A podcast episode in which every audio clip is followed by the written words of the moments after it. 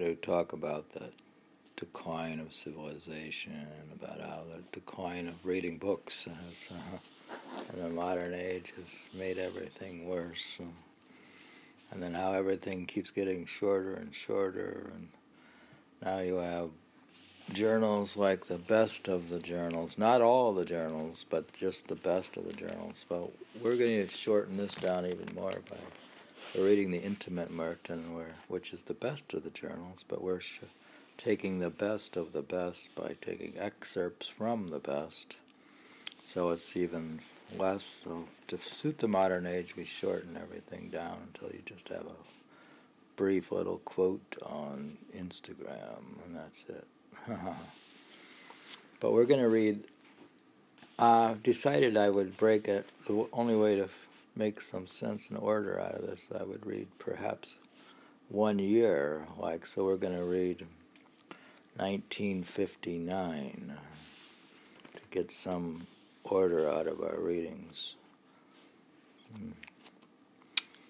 So now, reading from the journals of Thomas Merton. March 18, 1959. The Old and the New. For the old man, everything is old. He has seen everything, or thinks he has. He has lost hope in anything new. What pleases him is the old. He clings to, fearing to lose it, but certainly not happy with it, so he keeps himself old and cannot change.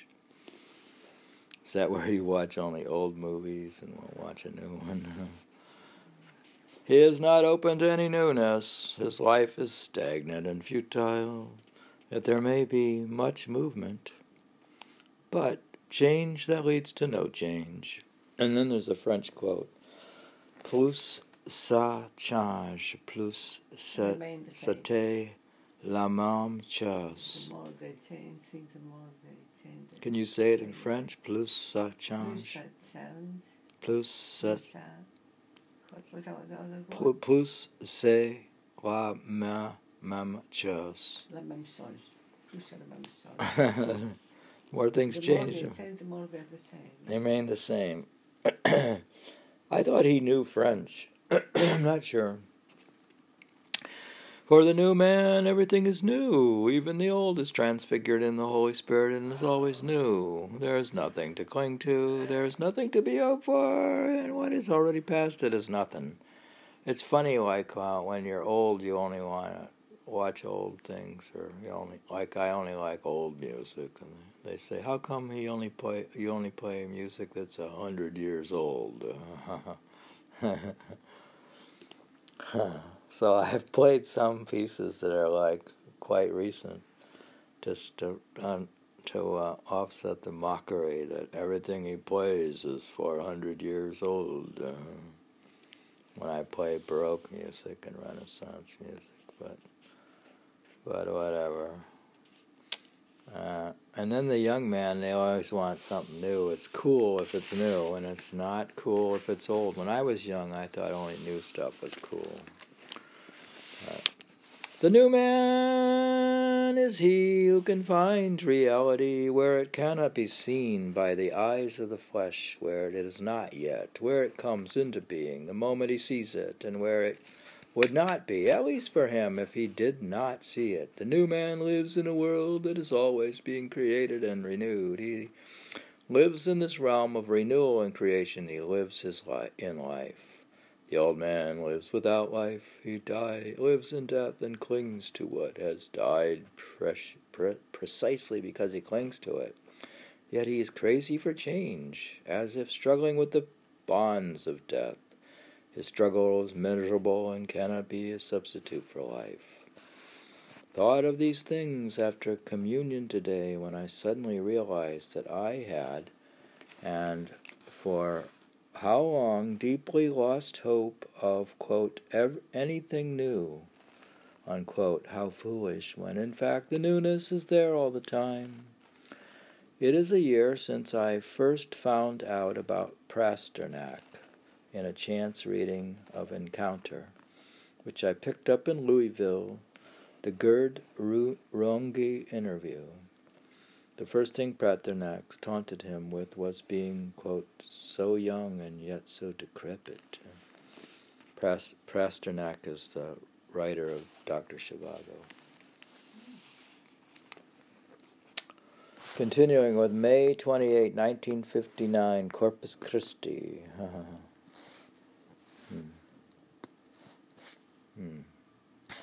A quiet morning, reading in the woodshed. Are we having a quiet morning reading in bed? Under quarantine and stay in place and shelter in place and stay in meditation and New York and pause. A quiet morning reading in the quarantined woodshed for the first time in 17 years had nothing to do with the decorations. A clear, cool morning got hot later. Reading Berdeyev's Destiny of Man. Berdyev's Destiny of Man, which is, I think, his best book. In the clear sky, two shiny kingfishers chased each other in a wide arc over the mill bottom. My favorite part's when he just reports on what's happening outside in nature. You know, well, I guess that's all I care about. What has become of my official request to leave Gethsemani and join Dom Gregorio at his monastery in Cuernavaca, Mexico? I guess it's sort of like, I just end up in Mexico in the end. Cuernavaca, Mexico. Getting impatient to hear something from Dom Gregorio and the bishop, tempted to think the letter has been stopped, though it is coming marked conscience matter, and yet indifferent about it. How unprepared I am to start a new life, yet that does not matter.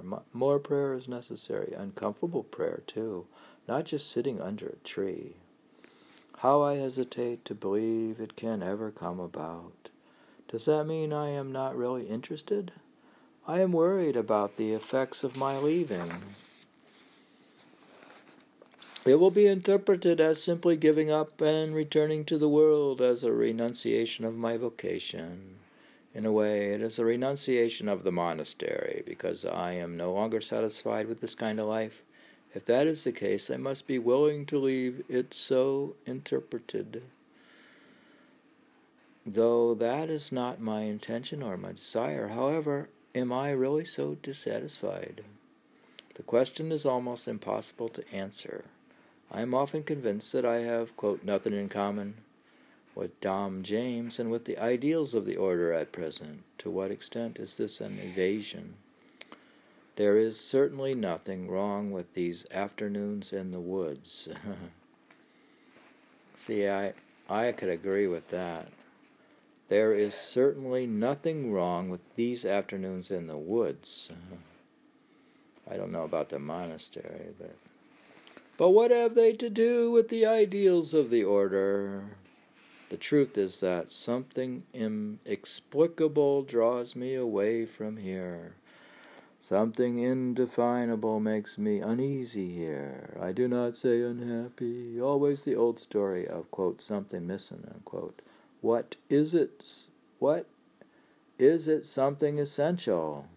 Wouldn't there always be, quote, something missing, unquote?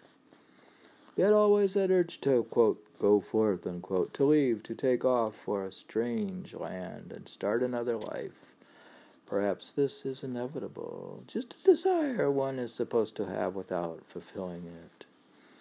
It is this kind of desire that brought me here. Perhaps what I really want is to get away from ideals and a mental image of monasticism and simply live as best I can, just live. Do you think we should just live as best as we can and just forget about the monastery? Remember how the Greek priest said, I have two choices in life. I either go become a monk or I get married. Yeah, but you have to do both young. Okay. They say, oh, very young you get married, or very young you go to the monastery. Okay. There's really only two choices. Well, he chose to become a monk, so he shouldn't be. He had spoke to the Greek priest. We'll continue with his struggle. June 14, 1959, the fourth Sunday after Pentecost. A beautiful, cool, clear morning. I am writing this after my Mass. It seems to me that during Mass and Thanksgiving, one of the big ambiguities has resolved itself out. The fact is that I do not want purely and simply to be a hermit, or to lead a life purely and ideally contemplative. At the same time, I want to break with all the fictions and pretenses, all the facades and latent hypocrisy of the monastic community in which I live. That's my problem with the monastery.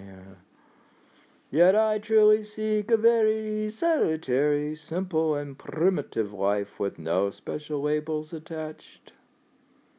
There must be love in it, however, not an abstract love, a real love for real people. The conclusion, then, is that God is calling me to a kind of missionary solitude, an isolated life in some distant primitive place among primitive and simple people to whom spiritual needs I would attend. Not a missionary life, pure and simple, or a solitary life, pure and simple, but a combination of both. No nonsense about asking permission to live as a hermit here. Do you think you should have to ask to live as a hermit? To get a permit to be a hermit? That'd be funny. You need a permit. Actually, they don't get everybody. Why can't you just be a hermit? You can live in your house like hermetic life. Do you feel I'm hermetic, at least in the morning, for a few hours? No nonsense about asking permission to live as a hermit here, raising all the futile questions and pretenses this would involve. It would get me into a whole network of lies for the sake of one grain of truth. No nonsense about presenting the thing as, quote, a desire. He quotes like himself as a desire for pure solitude. But who's he quoting but himself? Desire for pure solitude, or for a more pure fiction than the fiction we already cherish in common. I mean, in this monastery, I am not condemning the monastic life. Far from it. Perhaps I shall end up with a quasi-monastic community around me, but no set forms.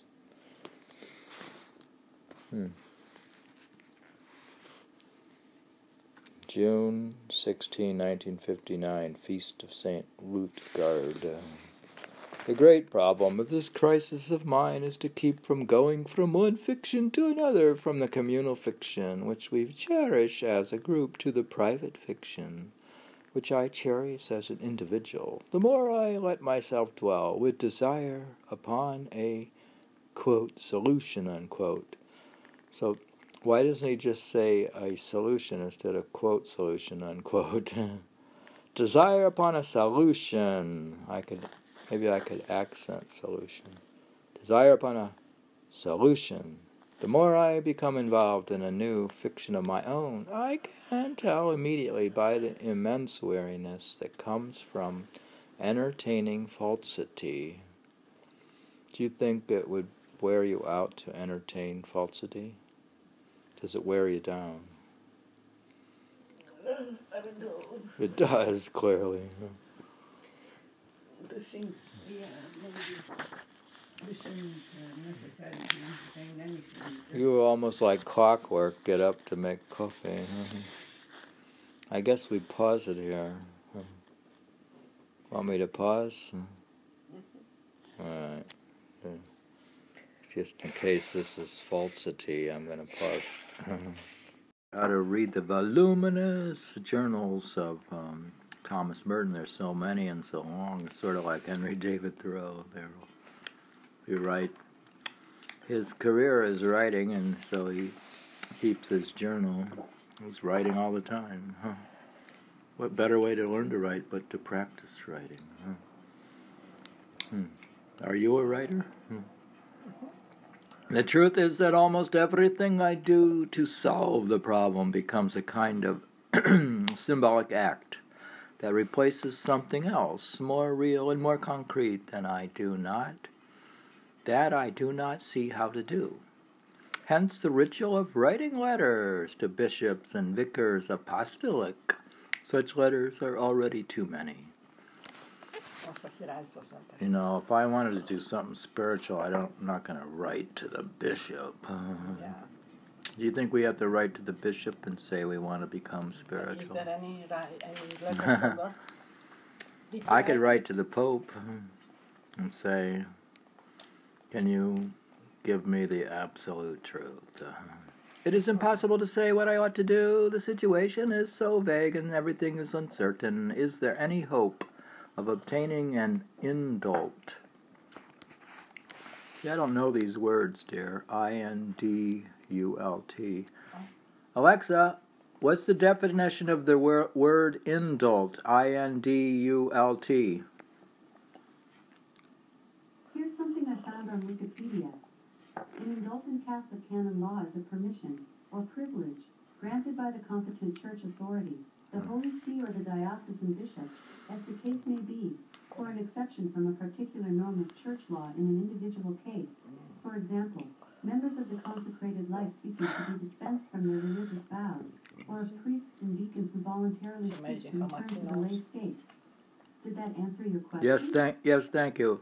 Is there any hope of obtaining a definition of indult from Alexa? Thanks for your feedback. Is there any hope of obtaining an indult from Rome in the first place? Some exception to the rule. You think I could get an indult not to join a monastery? You don't need that. Why? He is a monk already, so he has certain orders. He probably promised to follow, etc. Indult in the first place. It would be disastrous to stir up a great official fuss and then have nothing to come of it. We could create a huge fuss over the whole issue, and then nothing come of it. Like this sexual harassment that I find. Do you think that a lot of times people make great fusses over something and nothing comes of it? Most of the time. Most of the time, right? Mm-hmm. He should just say, I'm the boss. I'm Thomas Merton. I'm a famous writer. And I'm smarter than you, and I'm the boss. Yeah. That's what I do. You're smarter than that. I'm making all the money around here. He had all this royalty from his books going to the monastery. I would have just kicked that father out and said, I'm the boss. Come on, it's pretty nice. Well, I'm a little aggressive because I have a history of working. So he, in a way, he was paying for his staying in... They probably don't want him to go because they want the money. Yeah, he could disagree with them in a way. He had the power of it. Well, yeah, I don't know all that, but I suspect that might be true. The more and more I realize that what I am really seeking is a spiritual and mystical action, which may need an exterior act. So his mystical action may need an exterior act, a geographic change, to make it really complete. Do you think a person needs a geographic change for a mystic action? But there is no hope that a legal act can solve a spiritual problem. You can't, have a lawyer solve a spiritual problem. It can only clear the way, perhaps. The more thought, the more silence, the more patience go into this, the better.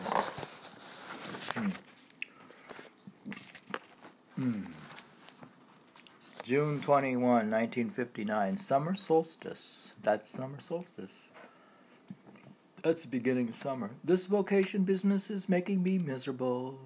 Oh, goodness. What vocation? His vocation means his career business, but I thought it was clear what he was, a writer. This vocation business is making me miserable. Lay awake all last night thinking about it. I tried to keep off the futile and silly plane in which the advantages and disadvantages of each project go through my mind. In the end, the old thing becomes utterly absurd. Think he's writing too many books? Or he's having this conflict over the monastery. Yeah, that's the conflict keeps him going also, you know. Just go live by yourself. If you don't live in a conflicting situation, I guess. Why didn't he just live with Henry David Thoreau in Walden or something? Were they at the same time? No. Okay.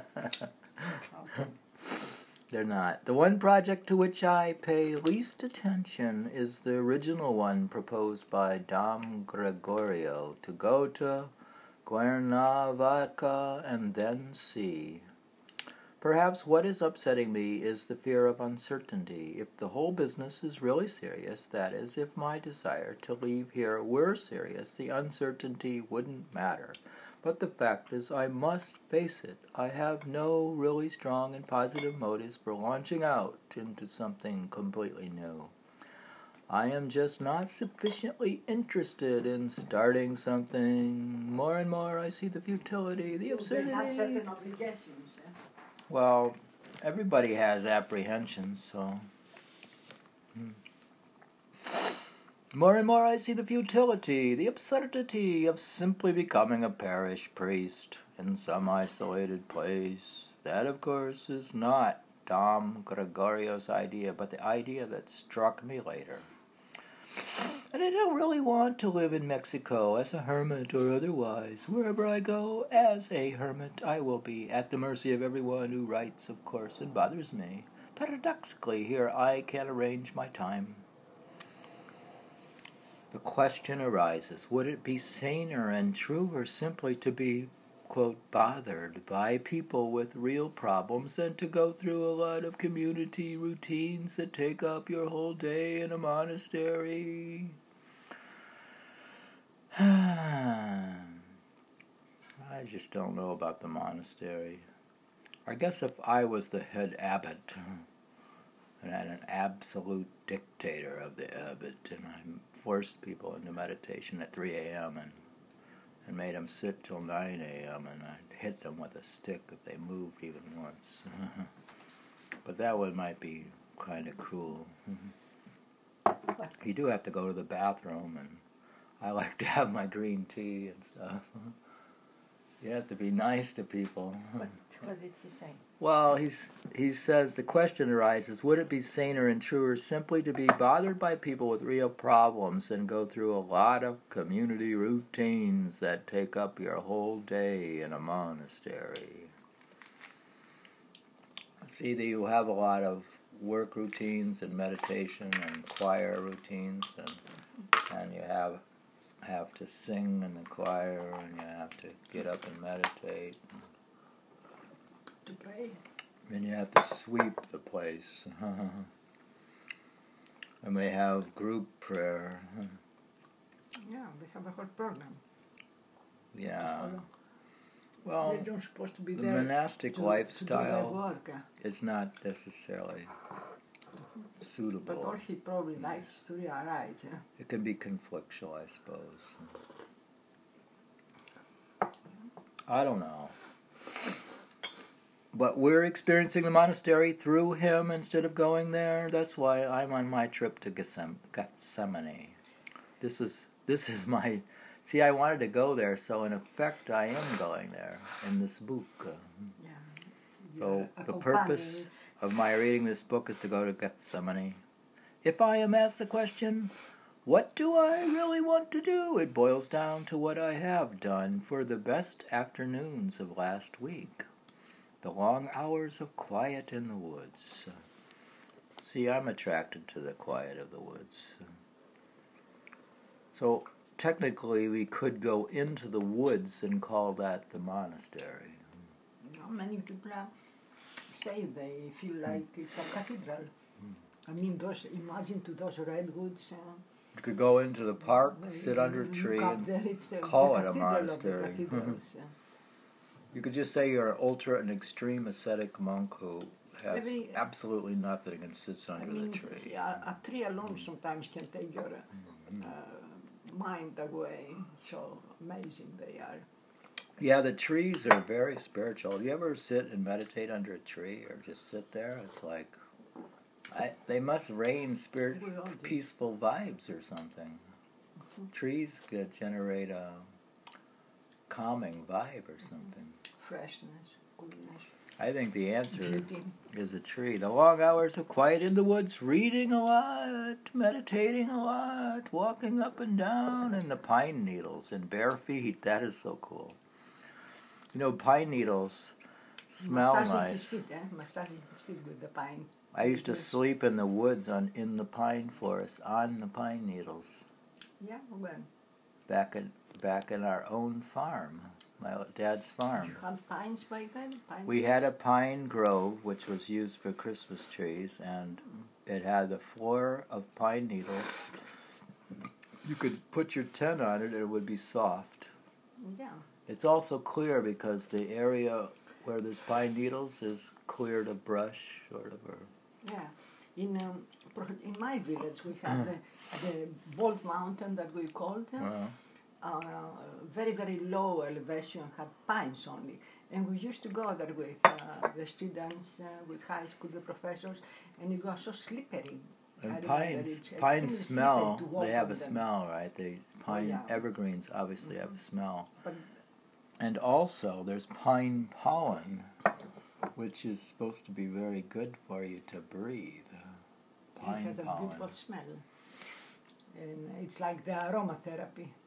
So I guess we've resolved beautiful this whole conflict. Open up your breathing capacity because you like to breathe deeper. So I'm going camping in a pine forest. And the opposite, when the smells are not good, like pollution and the air is not clean, you try to breathe less and less, and that's not good.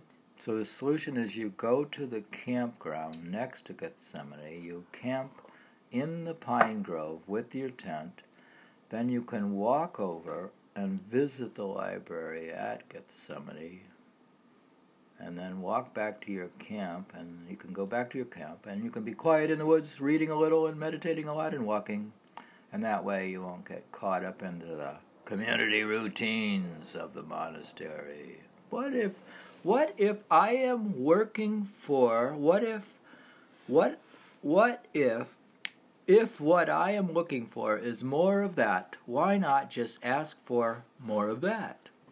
It is the easiest solution, the request most likely to be granted, and the one that involves no problem for me or my superiors or for the order, no glory and no fuss either. On the other hand, is that honest? And is it an interior life, or is it simply an escape from the routine of the community, the way a worker escapes from the factory on a weekend and goes swimming at Coney Island? We could go straight to Coney Island and go swimming like your nephew goes swimming. Coney Island. Coney Island. That's where they go? Is that where they take their... No, I don't. I thought it is where they do... the winter... what do they call that? New Year's. They go in New Year's only. By accepting the escape, am I conceding, surrendering to the routine? It is a serious question. More serious still is the question whether I have by now been so destroyed by the routine that I can no longer do anything but accept it, although with suitable evasions. Boy, he's having a problem with the routine. He's afraid that he got into that well, he's already been there quite a long time. Mm-hmm. The routine becomes an addiction in a way. And he needs something new. He feels that he didn't reach what he wanted exactly. That's not the destiny in a way. Well, he's accomplished a lot, probably. Not the destination in a way. June 28, 1959, opened a new translation of Meister Eckhart. and immediately hit upon this, quote, obedience has no cares, it lacks no blessings. Being obedient, if a man purifies himself, God will come to him in a course, for where he has no will of his own, then God will command for him what God would command for himself. When I do not choose for myself, God chooses for me.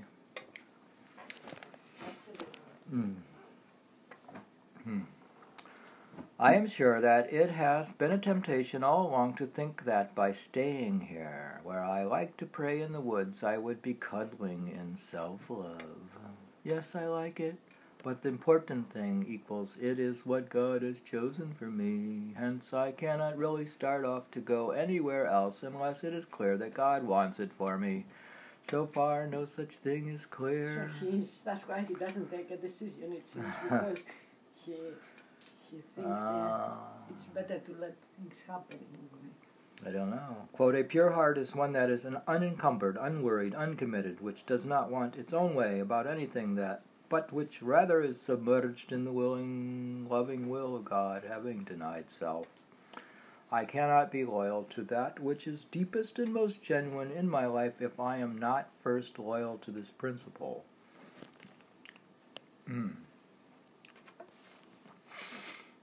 He's so contemplative. God. August 18, 1959, what do I need? He's always got questions. What do I need? What do you need? Well, we figured out we needed food and shelter, and what was the basic hardcore necessities? Food and shelter, and running water, hot water preferably. A toilet is pretty good to have. It's like a luxury if you've been in a third world country. So a flush toilet, hot water, maybe a gas stove, refrigerator. That's a luxury, dear. That's only for the rich.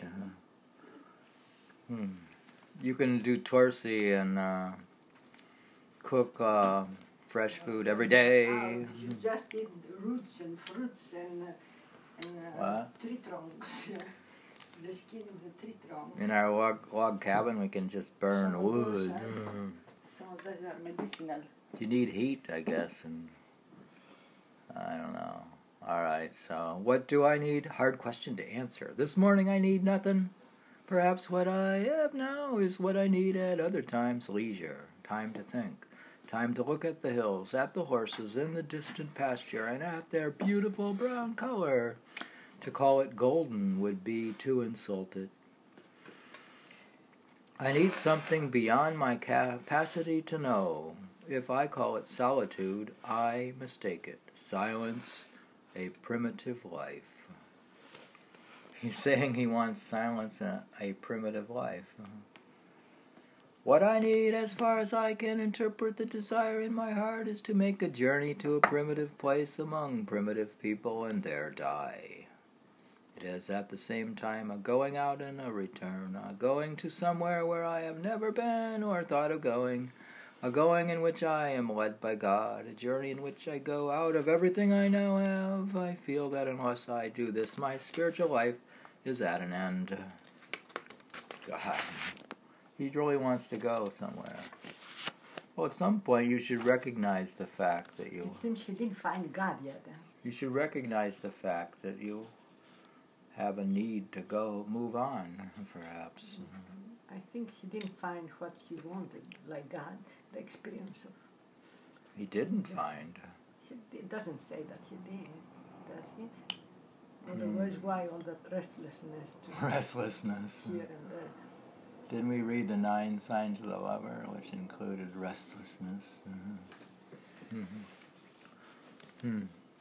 Yeah, but restlessness for one thing, not for change of place.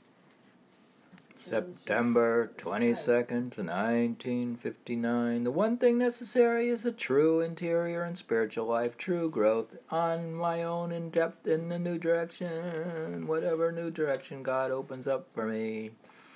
My job is to press forward, to grow interiorly, to pray, to break away from attachments.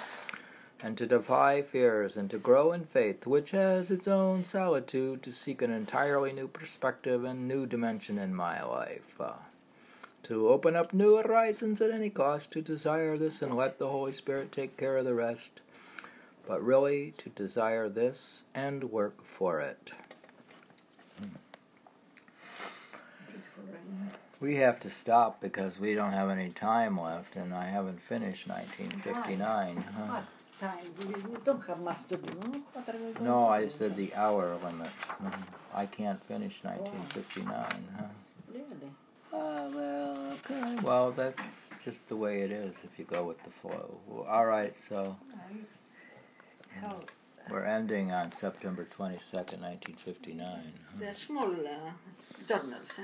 Not very big. A page, hardly a page. These are entries by date, dear. Yeah, I understand. Mm-hmm. They say one day he only writes this, let's say, this much, half a page. Or two of them can go the same. What? I said I was trying to do 1 year at a time, but their years are too big for... Okay, but what's the date on this?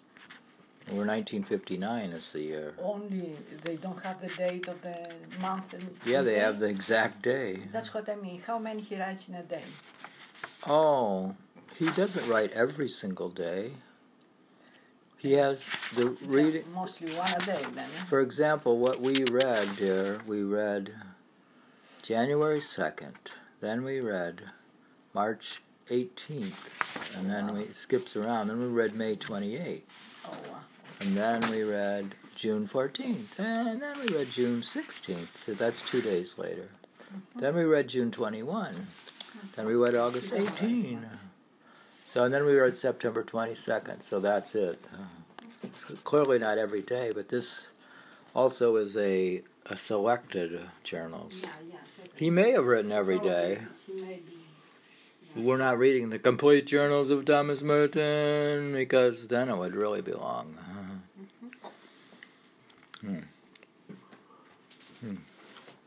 We're reading the best of the best, or the selected. Selections from the selected. His life from his journals. The Intimate Merton. Edited by Patricia Hart and Jonathan Muldelto.